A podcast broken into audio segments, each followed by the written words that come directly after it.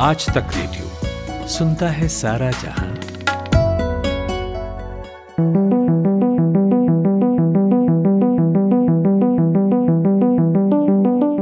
पश्चिम बंगाल में अगले बरस विधानसभा का चुनाव होना है। वर्ष को बरस बोलकर फैलाने का लिंक उस राजनीतिक फैलाव से है जो बंगाल बीते कुछ महीनों से महसूस कर रहा है। पहले अगर विस्तार के हिसाब से ही देखें तो राज्य में लेफ़्ट को उखाड़कर सत्ता में आई ममता बनर्जी की टीएमसी ने बंगाल में सबसे बड़ी राजनीतिक ज़मीन पर अपने आप को स्थापित किया। और अब उसी जद्दोजहद में भाजपा भी लगी है, जिसका सीधा नुकसान आने वाले समय में ममता बनर्जी और टीएमसी के खाते में जा सकता है। फ़िलहाल भाजपा बंगाल में आक्रामक है और मौजूदा समय में चुनाव से पहले जो एक एजेंडा सेट किया जाता है, उसकी नींव रखने में कामयाब होती नज़र आ रही है। नमस्कार मैं हूँ ऋतुराज और इस पॉडकास्ट में हम बात करेंगे ममता बनर्जी की परेशानी और भाजपा के बंगाल में राजनीतिक फैलाव की। प्रभाष दत्ता हैं हमारे साथ। इनके साथ इस पूरे मसले पर बात करेंगे। स्वागत है प्रभाष जी शुक्रिया ऋतुराज।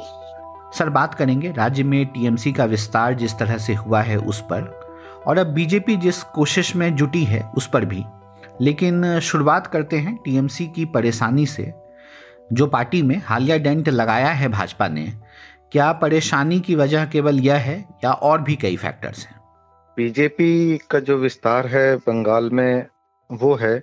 दूसरी बड़ी बात है कि देख जो बंगाल का आप मानचित्र देखें तो वो कई हिस्सों में है। जैसे ऊपर सबसे ऊपर हिल्स है, उसके नीचे के हिस्से को नॉर्थ बंगाल, फिर एक सेंट्रल बंगाल, फिर जंगल महल और साउथ बंगाल। जो साउथ बंगाल है, वो सबसे बड़ा इलाका है। सबसे ज़्यादा सीटें हैं, पचपन प्रतिशत से ज़्यादा सीटें वहाँ है। और साउथ बंगाल और जंगल महल को मिला दे तो तकरीबन सत्तर प्रतिशत सीटें आ जाती है। 210 से ज़्यादा सीटें हैं वहाँ। दो सौ चौरानवे की स्ट्रेंथ है बंगाल में। और ये दो इलाके ऐसे हैं जहाँ बीजेपी की पैठ ज़्यादा तेज है ज़्यादा मजबूती से फैल रही है पार्टी पिछले कुछ वर्षों में। और यहीं देखेंगे इस इलाके में शुभेंदु अधिकारी जो आए हैं अभी बीजेपी में और कई सारे टीएमसी के नाराज़ लोगों को बीजेपी ने डिस्ट्रिक्ट और ब्लॉक स्तर पर अपने में शामिल किया है। जो दस विधायक शामिल हुए शुभेंदु के साथ, उनमें भी कई सारे हैं जो उस इलाके में प्रभुत्व रखते हैं। और ये ममता बनर्जी या कोई भी पार्टी जो रूलिंग होती उसके लिए चिंता की बात होती।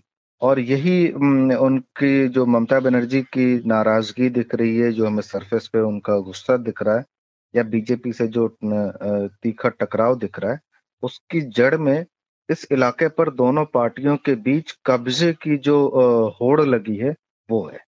ठीक है। बीजेपी की बात हो ही रही है तो बंगाल में भाजपा के राजनीतिक सफ़र को समझते हैं, फिर टीएमसी के ग्रोथ की बात करेंगे।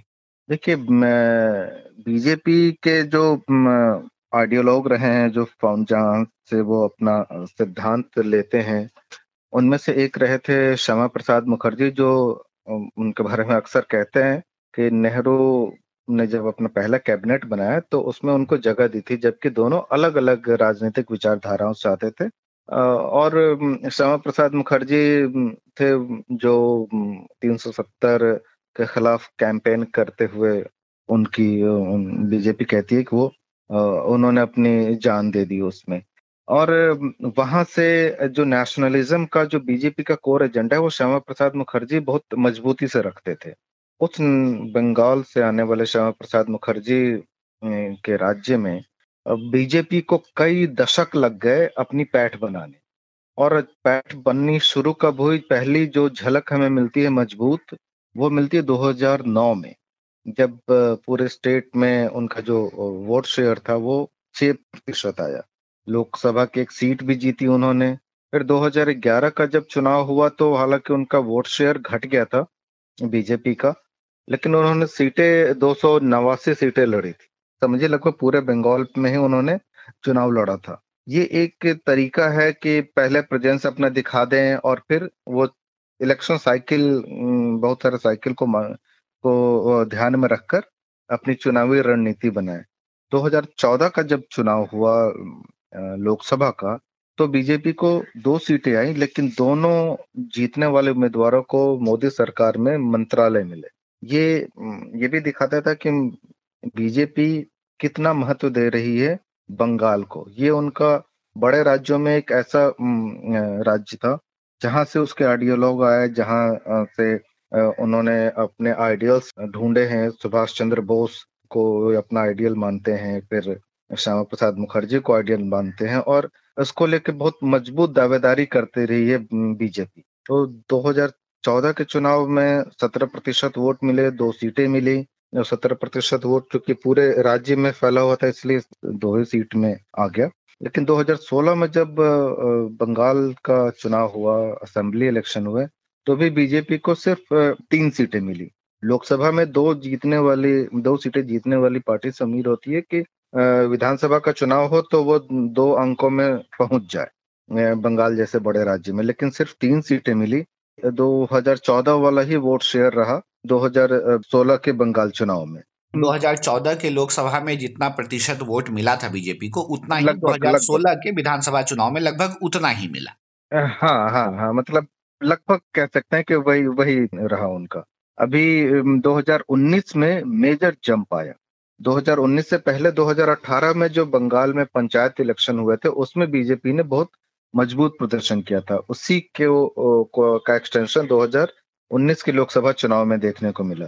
जब बीजेपी ने 41 प्रतिशत वोट लिए, ये बहुत बड़ा वोट साइज़ है किसी ऐसे राज्य में जहाँ मल्टी कॉर्नर्ड कॉन्टेस्ट देखते हैं हम लोग।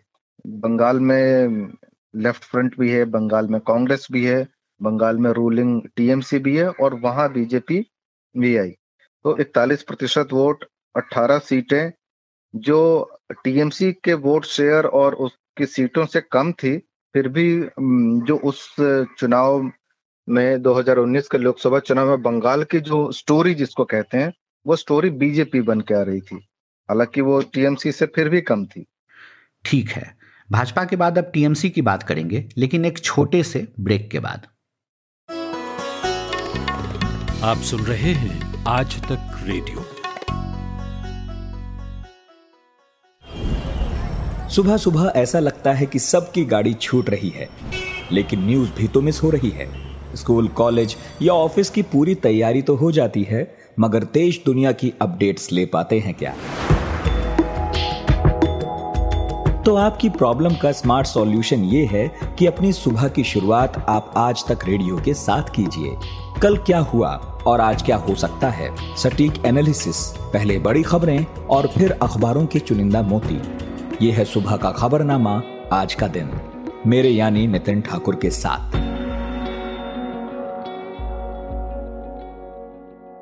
Welcome back. बंगाल की राजनीति और इसके इर्द गिर्द इस पॉडकास्ट में हम बात कर रहे हैं। प्रभाष दत्ता हैं हमारे साथ। अब हम सर टीएमसी पर आते हैं। टीएमसी ने अपना विस्तार किया है जितना राज्य में। उसके सामने आज के समय में कोई पार्टी नहीं टिकती। इस सफ़र को समझाइए जरा। देखिए टीएमसी उन्नीस सौ निन्यानवे में बनी है पार्टी। और लेकिन उसे सात आठ साल लगते हैं जब ममता बनर्जी घूम रही है पूरे बंगाल में। कहते हैं एक चिंगारी चाहिए होती है किसी भी राजनीतिक आंदोलन के लिए।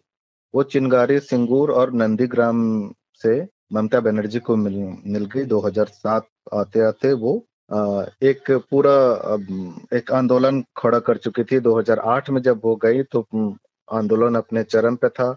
2009 में जब लोकसभा चुनाव हुए तो टीएमसी ने 19 सीटें जीती 31 प्रतिशत वोट शेयर के साथ। ये तब था जबकि लेफ़्ट फ्रंट वहाँ रूल कर रही थी। दो साल बाद जब चुनाव हुए तो टीएमसी ने एक सौ चौरासी सीटें जीती और उसका जो वोट शेयर था, वो भी अच्छा खासा था और जो कांग्रेस के साथ उन्होंने चुनाव लड़ा था और उस चुनाव में दोनों पार्टियों ने मिलकर 40 प्रतिशत वोट लिया था। तब लेफ़्ट फ्रंट मज़बूत था। बीजेपी का जो आज का वोट शेयर है चालीस इकतालीस प्रतिशत, ये उसके करीब का था और उसके साथ उन्होंने मेजोरिटी सरकार बनाई थी टीएमसी ने 2011 में। 2016 में जब चुनाव हुए तो 2011 से बड़ा मैंडेट मिला ममता बनर्जी को। और दो, इस बार कांग्रेस साथ में नहीं थी, फिर भी टीएमसी ने 211 सीटें जीती बंगाल में और 45 प्रतिशत वोट शेयर रहा। ये अभी तक का उनका सबसे ज़्यादा रहा है इस, बंगाल में वोट शेयर। लेकिन 2019 में उनको थोड़ा सा झटका लगा है। थोड़ा सा झटका ये कहे सवा प्रतिशत का उसकी कमी देखी गई वोट शेयर में। सवा प्रतिशत का वोट फ्लक्चुएशन बहुत बड़ा नहीं माना जाता है, लेकिन ये ममता बनर्जी इससे चिंतित दिखी थी, तब भी वो चिंता का विषय उनका निश्चित रूप से ये नहीं रहा होगा कि उनके पार्टी का वोट शेयर कितना रहा, क्योंकि उनकी पार्टी का वोट शेयर लगातार बढ़ता जा रहा है पिछले बारह सालों में। लेकिन उनकी चिंता का विषय ये रहा होगा कि बीजेपी का जो ग्रोथ रेट है, वो इनकी पार्टी के ग्रोथ रेट से ज़्यादा है। और बंगाल की राजनीति में जब इस तरह से होता रहा है, पहले जब भी तो जो नई पार्टी जो पीछे से निकल के आगे आने वाली पार्टी होती है, आमतौर पर वो सत्ता पे काबिज हो जाती रही। तो इनकी चिंता का जो कारण होगा, वो अपनी पार्टी का ग्रोथ नहीं, क्योंकि इनकी पार्टी तो ग्रो कर रही है, लगातार ग्रो कर रही है। इनकी पार्टी की तुलना में कोई दूसरा उस रेस में है, जो उस, उनसे तेज गति से भाग रहा है। और यही जो है टीएमसी के लिए एक परेशानी की बात अभी फ़िलहाल नज़र आ रही है। बीजेपी की बात हो गई टीएमसी की भी चर्चा हुई और अब अंत में एक सवाल है TMC versus BJP geographical division जो है, उसके हिसाब से इसे हम कैसे समझ सकते हैं? जैसे देखिए, सबसे ऊपर अगर आप बंगाल का मैप देखें तो दार्जिलिंग, जलपाईगुड़ी कूच बिहार ये तीन ऐसे ज़िले हैं जो हिमालय में, हिमालय डिस्ट्रिक्ट कह सकते हैं आप इनको। यहाँ बीजेपी ने सबसे पहले अपनी बैठ बनाई थी और वहाँ से वो राइज करते करते अभी पूरे बंगाल में ये फैल गई है पार्टी। और यहाँ बीजेपी का जो परफॉर्मेंस रहा है, वो परफॉर्मेंस सबसे ऊपर वाले हिल्स में 22 प्रतिशत का वोट शेयर था इनका 2009 में। 2019 में ये चौवन प्रतिशत पे पहुँच गए थे। टीएमसी ने भी अपना वोट शेयर बढ़ाया, उनका 19 था। उन्नीस पे पहुँचे थे। बीजेपी से कम थी इनका इनका वोट शेयर था 2009 में। बीजेपी ने इस दौरान जो छलांग मारी, वो छलांग टीएमसी की छलांग से ज़्यादा बड़ी है। वही जो दूसरा इनके लिए सिग्निफिकेंट जो वरिसम रीजन है, वो जंगल महल का है। जंगल महल का इलाका उसको समझ लीजिए, जहाँ नक्सल प्रभावित ये ज़िले थे झारखंड का जो छोटा नागपुर पठार है, उसका एक्सटेंशन है जोग्राफिकली यहाँ बीजेपी को अच्छा खासा दबदबा है। 2009 में सिर्फ़ चार प्रतिशत वोट शेयर था। 2019 में सैतालीस प्रतिशत पर आ गए।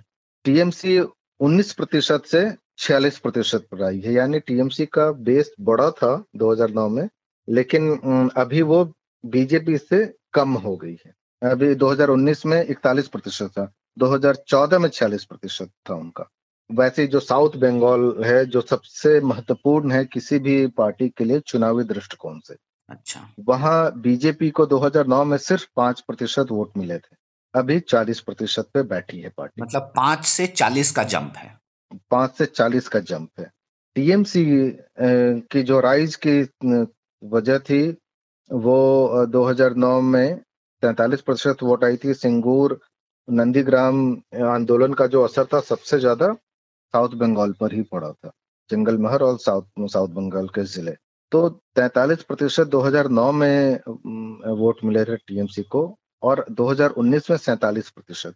तो चार प्रतिशत का है इनका इनका भी बढ़ा है, क्योंकि अब तैतालीस प्रतिशत पर है तो बहुत ज़्यादा बढ़ोतरी की उम्मीद नहीं कर सकते हैं। भारत, ये बंगाल में जो मल्टी कॉर्नर कॉन्टेस्ट है उसमें फिर भी चार प्रतिशत बढ़ा है। ये टीएमसी के लिए अदरवाइज़ बहुत संतोष का विषय होता लेकिन बीजेपी ने पाँच प्रतिशत से चालीस प्रतिशत तक की छलांग लगाई है। ये उनको परेशान करने वाली है। और जब कंबाइन करके देखते हैं अब जंगल महल और साउथ बंगाल को तो जैसा कि वो सत्तर प्रतिशत से ज़्यादा सीटें यहाँ हैं। मतलब दोनों जगहों पर दो सौ से ज़्यादा सीटें हैं दो सौ चौरानवे में से। हाँ दो सौ दस से ज़्यादा सीटें हैं खैर। तो ये दोनों करके देखे तो बीजेपी का एक जगह चार से सैतालीस प्रतिशत पर पहुँचना, दूसरे इलाके में पाँच से चालीस प्रतिशत तक पहुँचना, और ऐसे समय में जहाँ एक सेंटर पार्टी जो सेंटर में है, वो रूल कर रही है, उसके बड़े नेता लगातार जा रहे हैं, और टीएमसी से नेता भाग के आ रहे हैं बीजेपी में, लेफ़्ट से नेता बीजेपी में आ रहे हैं, कांग्रेस से नेता बीजेपी में आ रहे हैं, ब्लॉक स्तर पर डिस्ट्रिक्ट स्तर पर और असेंबली के स्तर पर। तो ये ये एक शिफ्ट ऑफ़ मोमेंटम की तरह बहुत से लोग देख रहे हैं। हालाँकि ममता बनर्जी की पार्टी से जुड़े हुए लोग ये कहते हैं कि ये बीजेपी के लिए बहुत अच्छी बात नहीं है और जो मीडिया में दिखाया जा रहा है जो मीडिया में बातें आ रही हैं। उनका कहना है कि जो लोग पार्टी स्विच करके जा रहे हैं, ये वैसे लोग हैं जो अपनी पेरेंट पार्टी में अपना वजूद खो रहे थे। हालाँकि शुभेंदु अधिकारी पर यह बात फिट नहीं बैठती है। वो इस वजह से भी लगता है कि फिट नहीं बैठते कि ममता बनर्जी आखिर आखिर तक उनको मनाने की कोशिश करती रहे। अब वो कहें या उनके पार्टी के लोग कह दें कि शुभेंदु अधिकारी अपना वजूद खो रहे थे या उनके भाई या उनके पिता अभी भी टीएमसी में हैं तो इस वजह से ये कोई बहुत बड़ी बात नहीं है। बीजेपी के लिए कोई राजनीतिक उपलब्धि जैसी चीज़ नहीं है। तो इसको एक स्वतंत्र पर्यवेक्षक के नाते देखेंगे आप तो लगेगा कि वो शायद राजनीतिक डैमेज कंट्रोल है टीएमसी की तरफ़ से। टीएमसी को झटका लग चुका है। जो चुनाव में इसका कितना असर होगा, ममता बनर्जी का अपना जो करिश्मा है, वो करिश्मा कितना चुनाव में क्या रंग देखने को मिलता है हमें उसका, ये तो अगले साल मालूम पड़ेगा, लेकिन फ़िलहाल ममता बनर्जी को जोल्ट है, इसमें दो राय नहीं। और इसी जोल्ट के कारण टीएमसी जो है वो परेशान है। शुक्रिया प्रभाष जी अपना समय देने के लिए। इस पॉडकास्ट में हमने बात की बंगाल की राजनीति में जो घट रहा है उस पर। साथ ही बीजेपी और टीएमसी के राजनीतिक ज़मीन पर आज तक रेडियो सुन रहे थे आप। अपना फीडबैक हमें रेडियो एट आज तक डॉट कॉम पर मेल करके बताइए। मेरा नाम ऋतुराज है और प्रभाष दत्ता थे हमारे साथ इस पॉडकास्ट में। नमस्कार।